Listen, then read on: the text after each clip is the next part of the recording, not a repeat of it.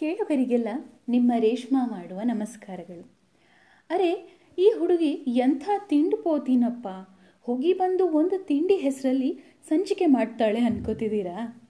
ನಾನು ಏನು ಮಾಡಿದರೂ ಅವಾಯ್ಡ್ ಮಾಡೋಕೆ ಆಗೋದೇ ಇಲ್ಲ ನೋಡಿ. ಥಟ್ ಅಂತ ನೆನಪಾಗ್ಬಿಡುತ್ತೆ. People who love food are the best ಅಂತೆ. ಸೊ, ಊಟದ ಬಗ್ಗೆ ಮಾತಾಡೋರು, ಬರೆಯೋರು ಹಾಗೂ ಕೇಳೋರು ಎಲ್ಲರೂ ಬೆಸ್ಟ್ ಅಂದ್ಕೊಳ್ಳೋಣ ಈ ಸಂಚಿಕೆಯನ್ನು ನನ್ನ ಪುಟ್ಟ ಗೆಳತಿ ರಕ್ಷಿತಾಳಿಗೆ ಡೆಡಿಕೇಟ್ ಮಾಡ್ತಿದ್ದೀನಿ. ಈ ಹುಡುಗಿ ಒಳ್ಳೆ ವಿಮರ್ಶಕಿ. ನನ್ನೆಲ್ಲ ಪ್ರಯತ್ನಗಳಿಗೂ ಪ್ರಾಮಾಣಿಕ ಪ್ರತಿಕ್ರಿಯೆ, ಅಂದರೆ ಫೀಡ್ಬ್ಯಾಕ್ ಕೊಡ್ತಾಳೆ. ಇನ್ಫ್ಯಾಕ್ಟ್ ನಿನ್ನನೇಕೆ ಕೇಳಲಿ, ಚೆನ್ನಾಗಿದೆ, ಪರವಾಗಿಲ್ಲ ಅಂತ ಅವಳು ಹೇಳಿದ ಮೇಲೇ ನಾನು ಪಬ್ಲಿಷ್ ಮಾಡೋ ಧೈರ್ಯ ಮಾಡಿದ್ದು. ಡಾಕ್ಟರ್ ಪುಟ್ಟಿ, ಈ ಸಂಚಿಕೆ ನಿನಗಾಗಿ. ಅವು ನನ್ನ ಚೆನ್ನೈನ ದಿನಗಳು. ಎರಡು ಸಾವಿರದ ಹದಿನೇಳನೇ ಇಸ್ವಿ ಡಿಸೆಂಬರ್ ತಿಂಗಳ ಸಮಯ. ಆಗಿನ್ನೂ ಹೊಸದಾಗಿ ಕೆಲಸಕ್ಕೆ ಸೇರಿದ್ದ ನನಗೆ ಕಂಪನಿಯ ವತಿಯಿಂದ ನಲವತ್ತೈದು ದಿನಗಳ ಟ್ರೈನಿಂಗಾಗಿ ಚೆನ್ನೈಗೆ ವರ್ಗವಾಗಿತ್ತು. ಅಂದರೆ ಟ್ರಾನ್ಸ್ಫರ್ ಆಗಿತ್ತು. ನಮ್ಮ ಕಂಪನಿಯ ವತಿಯಿಂದ ಶೋಲಿಂಗನಲ್ಲೂರಿನಲ್ಲಿ ವಸತಿಯ ವ್ಯವಸ್ಥೆಯಾಗಿತ್ತು. ಈಸ್ಟ್ ಕೋಸ್ಟ್ ರೋಡ್ ಮತ್ತು ಓಲ್ಡ್ ಮಹಾಬಲಿಪುರಂ ರೋಡ್ಗಳು ಸೇರುವ ಸಿಗ್ನಲ್ನಲ್ಲಿ ಈ ವಸತಿ ಗೃಹವಿತ್ತು. ವಸತಿ ಗೃಹ ಅಂದರೆ ಗೆಸ್ಟ್ ಹೌಸ್ ಏನಲ್ಲ ಬೇಸಿಕಲಿ ಅದು ಒಂದು ಮಾಲ್ನ ಬಿಲ್ಡಿಂಗ್ ಅದನ್ನು ತುಂಬ ಕ್ರಿಯಾತ್ಮಕವಾಗಿ ಅಂದರೆ ಇನೋವೇಟಿವ್ ಆಗಿ ಹಾಸ್ಟೆಲ್ ಆಗಿ ಬದಲಾಯಿಸಿದ್ರು. ಅಲ್ಲಿನ ವಾಸ ವಿಚಿತ್ರ ಹಾಗೂ ಸುಂದರವಾಗಿತ್ತು. ಬೆಳಿಗ್ಗೆ ಎಂಟರಿಂದ ಸಂಜೆ ಆರರವರೆಗೆ ಆಫೀಸ್ನಲ್ಲಿ ನಮ್ಮ ಟ್ರೈನಿಂಗ್ ಇರ್ತಿತ್ತು. ಟ್ರೈನಿಂಗ್ ಮುಗಿದ ತಕ್ಷಣವೇ ರೂಮಿಗೆ ಓಡುವುದು ನನಗೆ ಅಭ್ಯಾಸವಾಗಿತ್ತು. ಹೊಸ ಜಾಗ, ಹೊಸ ಸ್ನೇಹಿತರು ಎಲ್ಲಕ್ಕೂ ಹೊಂದಿಕೊಳ್ಳೋದಕ್ಕೆ ನನಗೆ ಸಮಯ ಬೇಕಾಯಿತು. ಒಂದು ಸಂಜೆ ಹೀಗೆ ಆಫೀಸ್ನಿಂದ ಬಂದವಳೆ ಹಾಸ್ಟೆಲ್ನ ರಿಸೆಪ್ಷನ್ನ ಬಳಿಗೆ ಹೋಗಿ ಇಲ್ಲಿ ಟೀ ಎಲ್ಲಿ ಸಿಗುತ್ತದೆ ಎಂದು ವಿಚಾರಿಸಿದೆ. ಎಲ್ಲಿ ಹೋದರೂ ಚಹಾದ ಹಳೆಯ ಅಭ್ಯಾಸ ಬಿಡೋಕ್ಕಾಗೋದೇ ಇಲ್ಲ ನೋಡಿ. ಅವರು ಹತ್ತು ರೂಪಾಯಿ ಕೊಟ್ಟರೆ ನಮ್ಮ ಮಷೀನ್ನಲ್ಲೇ ಸಿಗುತ್ತದೆ ಎಂದರು. ಅಬ್ಬಾ, ಇದಕ್ಕೂ ದೂರ ಹೋಗುವ ಹಾಗಿಲ್ಲ ಅನ್ನೋ ಖುಷಿಯಲ್ಲಿ ಹತ್ತು ರೂಪಾಯಿ ಪಾವತಿಸಿ ಅವರು ಕೊಟ್ಟ ಪೇಪರ್ ಕಪ್ನಲ್ಲಿ ಚಹಾ ತುಂಬಿಸಿಕೊಂಡೆ. ಅಲ್ಲೇ ಲಾಬಿಯಲ್ಲಿದ್ದ ಸೋಫಾದ ಮೇಲೆ ಕುಳಿತು ಟೀ ಕುಡಿಯಲು ಪ್ರಾರಂಭಿಸಿದೆ. ಅಸಲಿಗೆ ಅದು ಟೀ ಆಗಿರಲಿಲ್ಲ. ಬಿಸಿ ನೀರಿಗೆ ಒಂದೆರಡು ಎಲೆ ಟೀ ಸೊಪ್ಪು, ಒಂದಷ್ಟು ಲವಂಗ, ಕಾಲು ಚಮಚೆ ಸಕ್ಕರೆ ಮತ್ತು ಸ್ವಲ್ಪ ಸ್ವಲ್ಪ ಹಾಲು ಹಾಕಿ ಅರ್ಧಂಬರ್ಧ ಬೇಯಿಸಲಾಗಿತ್ತು. ಅಲ್ಲಿಗೆ ಅತಿಯಾಗಿ ನಿರಾಸೆ ಆಯಿತು ನಾಳೆಯಿಂದ ಒಳ್ಳೆ ಟೀ ಸಿಗೋ ಜಾಗ ಹುಡುಕಬೇಕು ಅಂತ ಅಂದ್ಕೊಂಡೆ ಮಾರನೆಯ ದಿನ ಆಫೀಸಿಂದ ಬಂದವಳೆ ತಯಾರಾಗಿ ಟೀ ಅಂಗಡಿಯ ಹುಡುಕಾಟಕ್ಕೆ ಹೊರಟೆ. ಗೊತ್ತಿಲ್ಲದ ಊರು, ಆಗಿನ್ನೂ ಕಾಲೇಜ್ ಮುಗಿಸಿದ್ದ ಹುಡುಗಿ, ತುಂಬ ದೂರ ಹೋಗೋದಕ್ಕೆ ಸ್ವಲ್ಪ ಹಿಂಜರಿಕೆ ಆಯಿತು. ಹಾಸ್ಟೆಲ್ನ ಬಲಭಾಗದಲ್ಲಿದ್ದ ರೋಡ್ನಲ್ಲಿ ಹಾಗೆ ನಡೆಯುತ್ತಾ ಹೋದೆ. ಉದ್ದಕ್ಕೂ ಚಿಕ್ಕ ಚಿಕ್ಕ ಅಂಗಡಿಗಳಿದ್ದ ರಸ್ತೆ ಅದು. ಒಂದು ಸ್ವಲ್ಪ ಮುಂದೆ ಸಾಗಿದ ನಂತರ ಒಂದು ಅಂಗಡಿಯ ಮುಂದೆ ಒಬ್ಬ ಹುಡುಗ ಟೇಬಲ್ನ ಮೇಲೆ ಎರಡು ಬಟ್ಲುಗಳಲ್ಲಿ ಒಂದು ಮಗ್ನಲ್ಲಿ ಹಾಲು, ಮತ್ತೊಂದರಲ್ಲಿ ಟೀ, ಸ್ವಲ್ಪ ಸಕ್ಕರೆ ಸೇರಿಸಿ, ಹಾಗೆ ಮಿಕ್ಸ್ ಆರಂಭಿಸಿ. ಆ ಮಗ್ಗಿನಿಂದ ಈ ಮಗ್ಗಿಗೆ ಸವೆಯಿರಿ ಟೇಸ್ಟಿ ಚಹಾ ಎನ್ನುವಂತೆ ಜೋಶ್ನಲ್ಲಿ ಟೀ ಬೆರೆಸುತ್ತಿದ್ದ. ನಾನು ನನ್ನ ಆನಂದದ ಈ ಆಲಾಪವನ್ನು ನಿಲ್ಲಿಸಿ ಅಂಗಡಿಯ ಒಳಗೆ ಹೋದೆ. ನಾಲ್ಕು ಟೇಬಲ್ಗಳಿದ್ದ ಒಂದು ಪುಟ್ಟ ಅಂಗಡಿ. ಸಂಜೆ ತಿಂಡಿಗಳು, ಟೀ, ಕಾಫಿ ಮತ್ತು ಜ್ಯೂಸ್ಗಳಷ್ಟೇ ಸಿಗುತ್ತಿದ್ದ ಅಂಗಡಿ. ಒಬ್ಬ ಮಾಲೀಕ ಮತ್ತು ಇಬ್ಬರು ಸಹಾಯಕರು. ಅವರಲ್ಲಿ ಒಬ್ಬ ನಮ್ಮ ಟೀ ಬೆರೆಸುತ್ತಿದ್ದ ಹುಡುಗ. ಸರಿ, ನನಗೆ ತಿಳಿದ ಅರೆಬರೆ ತಮಿಳಿನಲ್ಲಿ, ಅಣ್ಣ ಒರ ಟೀ ಅಂತ ಕೇಳಿದ್ದೆ. ಒಂದು ಗಾಜಿನ ಲೋಟದಲ್ಲಿ ಟೀ ತಂದಿಟ್ರು. ಅದರ ಹಬೆಯಲ್ಲಿಯೇ ಟೀ ಸಖತ್ತಾಗಿದೆ ಅಂದಿತ್ತು ಮನಸ್ಸು. ಮನಸಾರೆ ಟೀ ಕುಡಿದು ಬಿಲ್ ಪಾವತಿಸಲು ಮಾಲೀಕನ ಟೇಬಲ್ಗೆ ಹೋದೆ.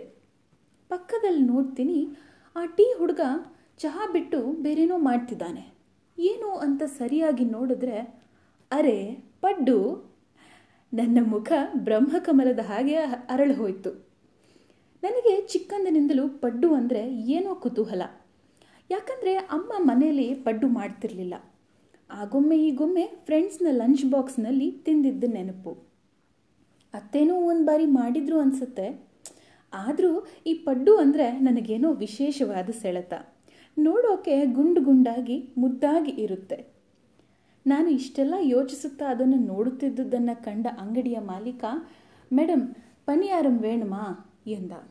ನಾನು ಪೆದ್ದ ಪೆದ್ದಾಗಿ, ಇಲ್ಲ, ಪಡ್ಡು ವೇಣೋ, ಅಂತ ಅದರ ಕಡೆಗೆ ಕೈ ತೋರಿಸಿದೆ. ಅವನು ನಗುತ್ತಾ ಅವನ ಸಹಾಯಕನಿಗೆ, ನನಗೊಂದು ಪ್ಲೇಟ್ ಪಡ್ಡು ಕೊಡುವಂತೆ ಹೇಳಿದ. ಸರಿ, ವಾಪಸ್ ಹೋಗಿ ಟೇಬಲ್ನ ಬಳಿ ಕುಳಿತು ನನ್ನ ಪಡ್ಡುಗಾಗಿ ಕಾದೆ. ಒಂದು ಪುಟ್ಟ ತಟ್ಟೆಯಲ್ಲಿ ಆರು ಪಡ್ಡು ಮತ್ತು ತಮಿಳುನಾಡಿನ ವಿಶೇಷ ಕೆಂಪು ಚಟ್ನಿ ಬಂತು. ಬಲ್ಲವನೇ ಬಲ್ಲ, ಬೆಲ್ಲದ ರುಚಿಯ ಎನ್ನುವ ಹಾಗೆ ಆ ಪಡ್ಡು ಮತ್ತು ಚಟ್ನಿಯ ರುಚಿ ತಿಂದವರಿಗಷ್ಟೇ ತಿಳಿಯುವಷ್ಟು ಸೊಗಸಾಗಿತ್ತು. ಕೊನೆಯ ಪಡ್ಡು ತಿನ್ನುವಾಗ ಒಂದು ವಿಷಯ ಹೊಳೆಯಿತು. ಅರೆ ಈ ಅಂಗಡಿಯ ಓನರ್ ಇದನ್ನು ಪಡ್ಡು ಅಂತ ಕರೀಲಿಲ್ಲ. ಬೇರೇನೋ ಹೇಳ್ದ, ಏನದು? ಪ, ಪಣಿಪ, ಅಯ್ಯೋ, ಸರಿಯಾಗಿ ಕೇಳ್ಕೋಬೇಕಿತ್ತು. ಇಲ್ಲಿ ಇದಕ್ಕೆ ಬೇರೇನೋ ಹೆಸರಿರಬೇಕು ಅಂದ್ಕೊಂಡೆ ಮರುದಿನ ಬೆಳಗ್ಗೆ ಆಫೀಸ್ನಲ್ಲಿದ್ದ ತಮಿಳು ಸ್ನೇಹಿತೆಯರ ಬಳಿಗೆ ಹೋಗಿ ಪಡ್ಡುವಿನ ವಿವರಣೆ, ಅಂದರೆ ಡಿಸ್ಕ್ರಿಪ್ಷನ್ ಕೊಟ್ಟು ಅದಕ್ಕೆ ಏನಂತಾರೆ ಅಂತ ಕೇಳಿದ್ದೆ.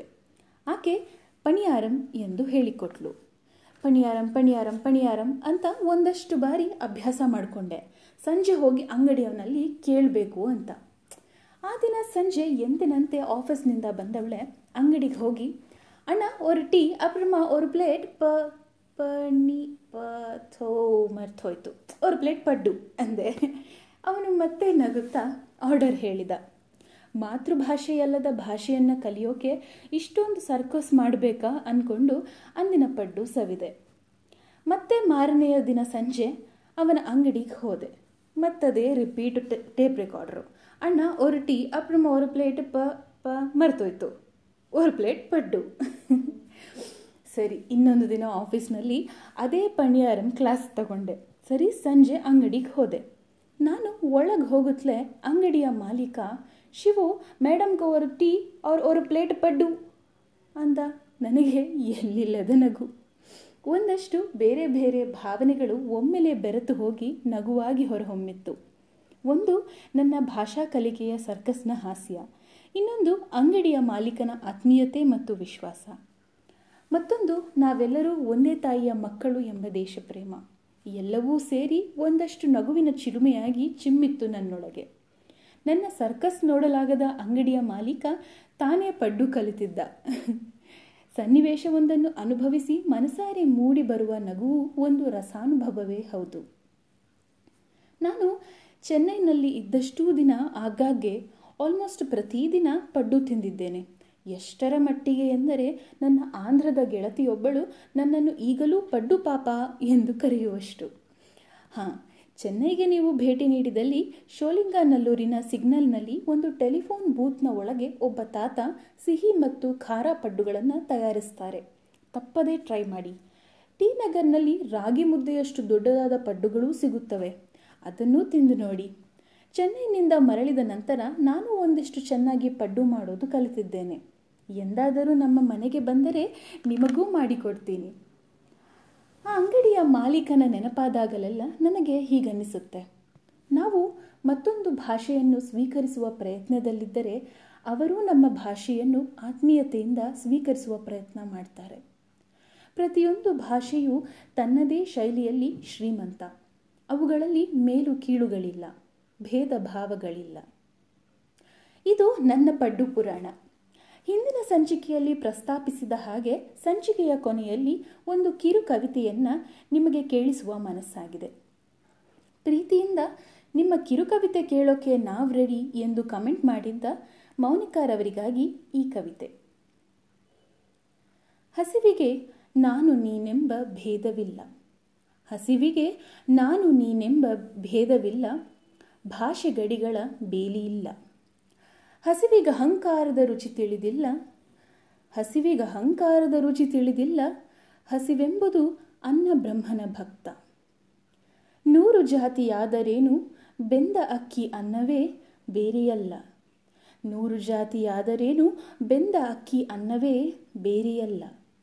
ಹಸಿವಿಗೆ ನಾನು, ನೀನೆಂಬ ಭೇದವಿಲ್ಲ. ಈ ಕವಿತೆಯ ಸಾರಾಂಶ, ಹೊಟ್ಟೆಯ ಹಸಿವಿಗೆ ಭಾಷೆ, ಗಡಿ, ಧರ್ಮ, ಲಿಂಗ, ಜಾತಿ ಮತ್ತು ಅಂತಸ್ತುಗಳ ಭೇದ ಭಾವಗಳಿಲ್ಲ ಹಸಿದವನಿಗೆ ಅಹಂಕಾರವಿರುವುದಿಲ್ಲ. ಬದಲಿಗೆ ಅವನು ಅನ್ನಬ್ರಹ್ಮನನ್ನು ಧ್ಯಾನಿಸುವ ವಿನಮ್ರ ಭಕ್ತನಾಗಿರುತ್ತಾನೆ. ನೂರು ಜಾತಿಗಳ ಅಕ್ಕಿಯನ್ನು ನೀರಿನಲ್ಲಿ ಬೇಯಿಸಿದೊಡನೆ ಅದಕ್ಕೆ ಅನ್ನವೆಂಬುದೊಂದೇ ಹೆಸರು. ಹಸಿವಿಗೆ ಯಾವ ಭೇದವೂ ತಿಳಿದಿಲ್ಲ. ಇದೇ ಇಂದಿನ ಕವಿತೆ ಹಸಿವು. ನಿಮಗೆ ಈ ಸಂಚಿಕೆ ಮತ್ತು ಕವಿತೆ ಇಷ್ಟ ಆಗಿದ್ದಲ್ಲಿ ಈ ಪಾಡ್ಕ್ಯಾಸ್ಟ್ನ ಲೈಕ್ ಮಾಡಿ ಶೇರ್ ಮಾಡಿ ಹಾಗೂ ನಿನ್ನ ನೇಕೆ ಕೇಳಲಿ ಚಾನೆಲ್ಗೆ ಸಬ್ಸ್ಕ್ರೈಬ್ ಮಾಡಿ. ಧನ್ಯವಾದಗಳು. ಮತ್ತೆ ಮುಂದಿನ ಸಂಚಿಕೆಯಲ್ಲಿ ಭೇಟಿಯಾಗೋಣ.